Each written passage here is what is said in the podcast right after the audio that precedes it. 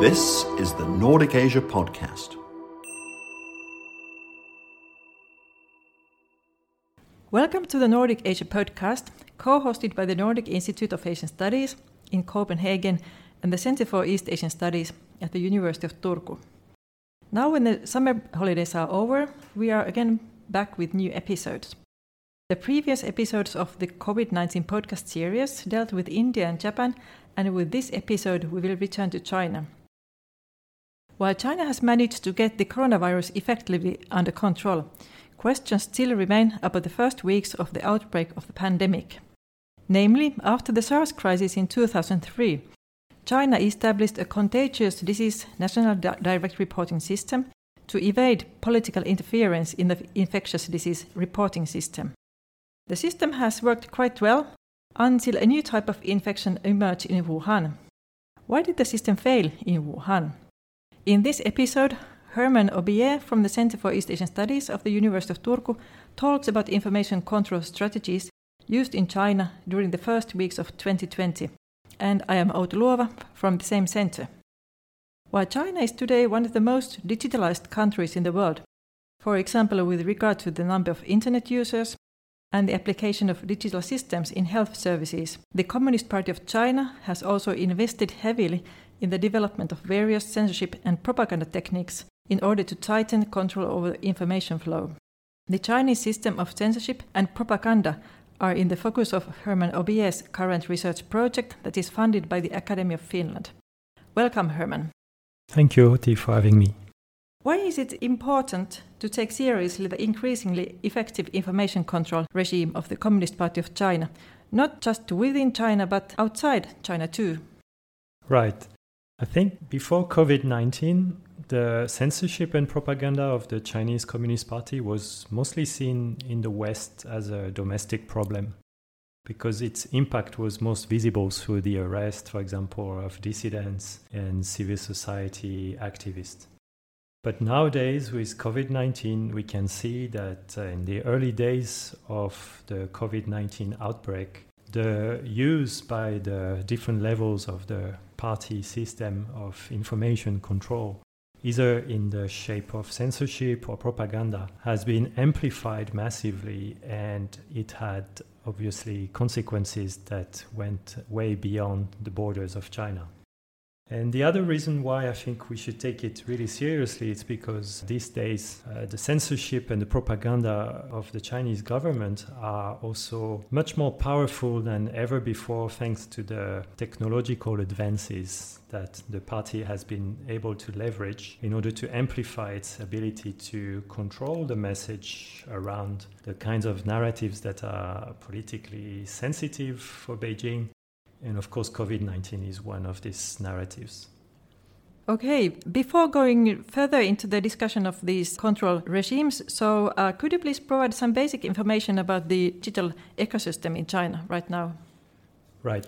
I think it's important indeed for our listeners to have a good picture of the digital landscape in China in order to understand who are the key actors today in China when it comes to uh, information control.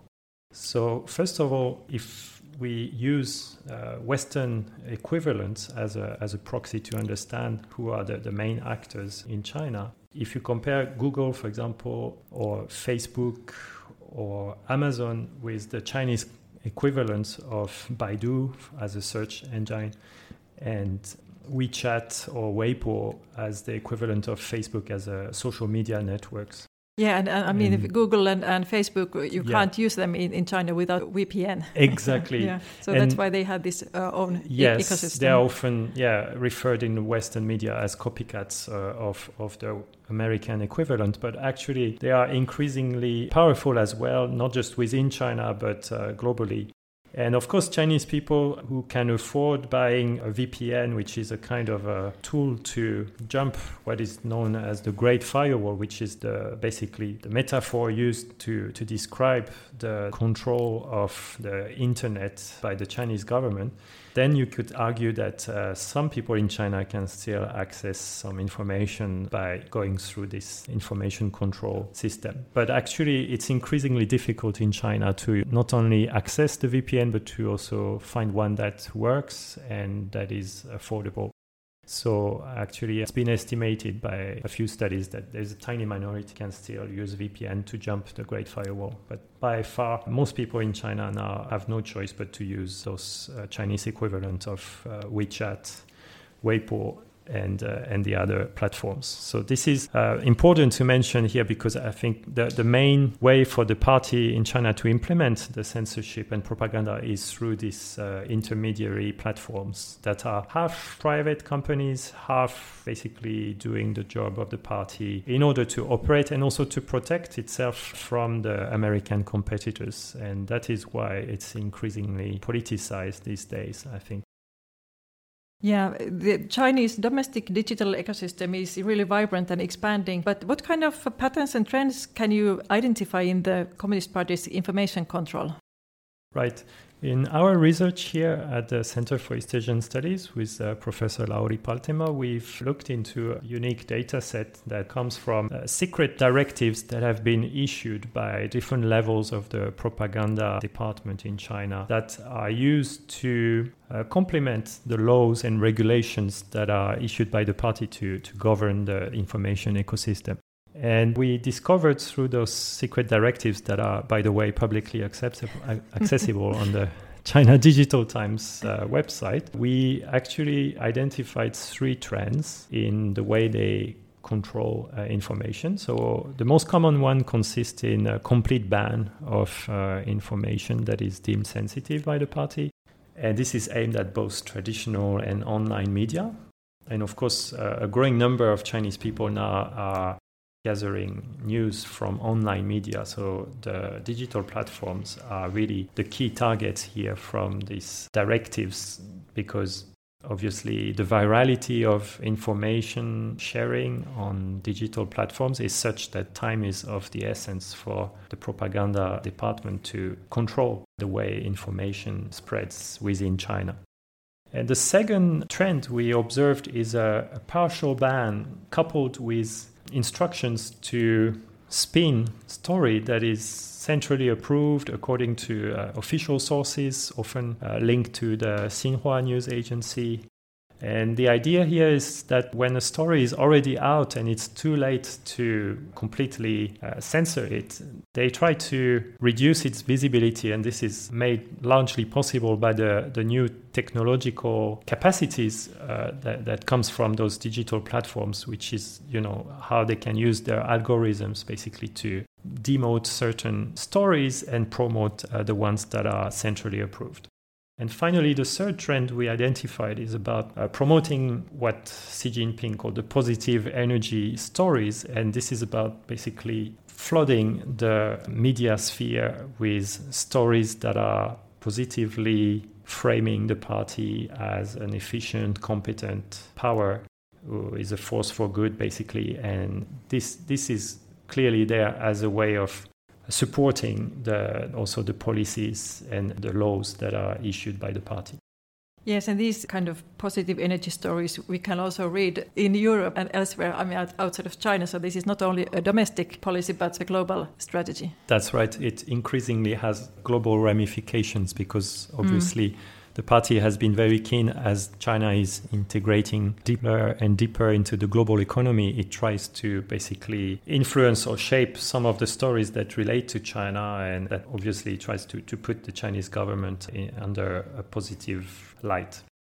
Yeah, I mean, many governments are doing this, not only China. sure, it's not unique to China, yeah. not at all. It's just, of course, the level of uh, coordination and, and, and uh, the fact that it's still a very much centralized system of uh, uh information control means that they can use a variety of medium and platforms including Western platforms and Western media by buying a space within those newspapers, for example, in order to promote the, the, centrally approved version of the story. And in that sense, even though I think Western governments do still uh, provide funding for, for example, media platforms like Radio Free Asia in America or Voice of America, uh, these are legacies of the Cold War, really, but we don't have anything equivalent in democracies. And in that sense, the, the ability to amplify the CCP message around the world is unrivaled, I think.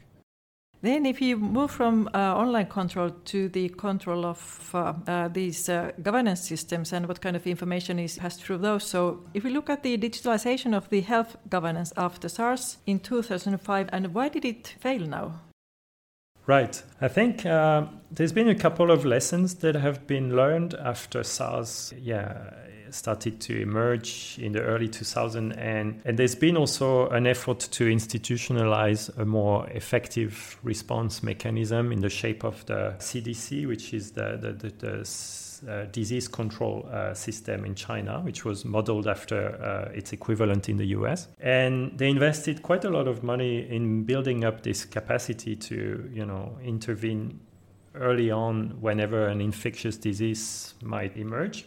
And to be fair, it has been very useful over the last 15 years or so. It, it has allowed quite a few local officials to trigger the alarm call and respond faster than in the past. And scientists as well in China have become increasingly able to detect some of the viruses and, and bacteria that were spreading and, and, that could potentially turn into a, a dangerous outbreak. And we have seen, for example, in the case of COVID 19, Chinese scientists working very effectively to uh, identify the sequence of the genome. And they even uploaded that information earlier on than the, the National Health Commission and the, and the CDC. So, in that sense, we can't blame the, the scientists in China for not doing their job, uh, quite the opposite. But I think clearly what happened here in the case of this uh, institutional reporting system is that Wuhan officials, together with the, the provincial officials in Hubei, actually try to put politics ahead of science and they deliberately try to cover up the sensitive information that emerged from the work of frontline medical workers in Wuhan hospitals and from labs and, and scientists. Yeah, but what were the reasons? I mean, still in November, there was uh, cases found of pneumonic plague in uh, Inner Mongolia, and that was reported swiftly. So, so what were the specific circumstances in Wuhan that maybe triggered this? Yeah, that's a good question. Actually, it's a bit tricky to, to compare the different outbreaks in China in, in, a, in a meaningful way without being familiar, I think, with the, the science of each type of bacteria and, and virus. In the case of this plague that emerged last November in Inner Mongolia, it was actually bacterial plague, a bubonic plague, and in that mm. sense, it was not viral like COVID 19. And it also happened in a very sparsely populated area. So once it was spotted by the local hospital, they could easily contain it. So it was not seen, I think, by local officials as something that could dangerously spread in a big city like Wuhan, uh, where actually I think the alarm call should have been uh, much louder from the start, obviously. So, one as a possible explanation why Wuhan party officials tried to cover up uh, the outbreak of COVID 19 uh, might be related to the ambition of those officials that has been reported in the media for getting the recognition from the central government in Beijing to uh, get the status of an, of an, autonomous city like Chongqing or Shanghai, which will give it a seat in, uh, in the top level political bureau. And of course, the other important factor that may explain the cover up during the first half of January 2020 is the occurrence of the two assemblies, uh, provincial two assemblies uh, called Lianghui in Chinese, which is yeah, is the important political meetings. Meetings, which yeah. is a, a, a, ritual that has not been disturbed for a few decades. I think since Mao's era, if I remember correctly, and that is why I think yeah they try to keep the appearance of stability until these two assemblies complete their schedule. What were then the prominent cases of information control during the in the beginning of this pandemic? Right, there are actually a few cases that happened during the COVID nineteen in Wuhan that are quite revealing in terms of the dynamics of information control. Uh, the first most prominent case that has attracted a lot of attention both within and outside China is the case of uh, Dr. Li Wenliang, Dr. Li was a, an eye specialist in one of the Wuhan hospital, and he was made aware of the spread of uh, COVID 19 in late December after another colleague of his in another hospital in Wuhan called Dr. Ai, Ai Fen, was informed of the results of a sample that was tested in a lab in Shanghai, I think. And when the result came out, it said that the structure of that virus was very similar to the SARS virus. In other words, it rang alarm bells among these doctors because they still remembered how it was transmittable from human to human, and they didn't know uh, how uh, fast, uh, how viral it was at that time. But the fact that its structure was so close to the SARS could potentially mean that it, it, was already spreading and and therefore something had to be done. So actually several doctors at that time in Wuhan hospitals tried to inform their superiors, the, the party officials basically uh, who are in control in their respective hospitals. And basically the party officials reacted by sharing that information with the local health commission, which is under the control of the local party officials. And at that time, we could argue that people who were responsible and in charge of relaying that information should have already uploaded this critical information into the, the national reporting system of the CDC. And this is what precisely didn't happen. And so Dr. Li, when he opened his WeChat group uh, that he shared with his fellow alumni from the medical school, he made it clear that this was very scary and that they should take care of themselves and get prepared, basically. So he did his job in that sense. But immediately, uh, almost after reposting this WeChat post from uh, Dr. Ai, he was invited by the local police officers to sign a letter of reprimand to promise not to spread such false rumors. And this is a typical pattern of pressure at the local level when it comes to sensitive information of that kind that could potentially affect the careers or, or the, the political stability of the city or the, the province then uh, using the framing of uh, rumor or picking quarrel or disturbing social order are, are, typical tools of the party officials to try to silence, basically, in this case, doctors from doing their jobs and spreading vital information. So there, there are these contradictions within the political system that, in a way, allow those who have the power to control the information in such a way that the key actors, in that case, the hospital, doctors and the public can't actually access the, the vital information in a timely manner and therefore can't get prepared. Even some researchers in, in Chinese universities have openly said this that the failures in the first weeks to spread information about this made it really hard to, to then control the epidemic later. So some people in, in within China also are openly stating this. Yes, that's right. I think there's a fairly good understanding within that sector that something didn't work in the early stage and in many ways all the celebratory and positive energy narratives that started to dominate the public sphere afterwards are all the louder because these early stages were not dealt with properly. And I think it's in the interests nowadays of the party to try to erase the memory of that particular early stage. And, and that is why I think so many people uh, outside China uh, still want to know what happened and hope that this international inquiry led by the WHO could uncover some of the information that has been basically kept secret uh, until now. And unfortunately, for the moment, it doesn't look like this inquiry will be able to collect such information. Yeah, that's something we should certainly follow how this inquiry is, is, is, proceeding. Now we are in uh, early September, and if we consider the situation in the United States and the fundamental failure of the Trump administration to control the pandemic, so it seems that the Communist Party of China has been able to influence the global narrative of the fight against COVID 19 to its advantage. So it's using these uh, positive energy stories here and also other tactics. Yes, indeed. We have seen how the Chinese Communist Party has been able to leverage, for example, the power of social media platforms in the West. I'm thinking here of Facebook, YouTube, and Twitter mainly. And we have seen also how the automated count and, and posting that the party has, has been able to, to use in the way that Russia did, for example, in 2016 for the US elections, has allowed the party to amplify its message outside China to a level that has been, I think, historically unprecedented. And at the same time, we have seen this narrative experiencing some significant backlash, especially in Europe. I think Europe uh, has been seen as a kind of battlefield for public opinion uh, between America and China. And there's been lots of efforts deployed by the Chinese Communist Party through its so called mask diplomacy and state aid in order to influence the way the party will be perceived and, and, and China more generally.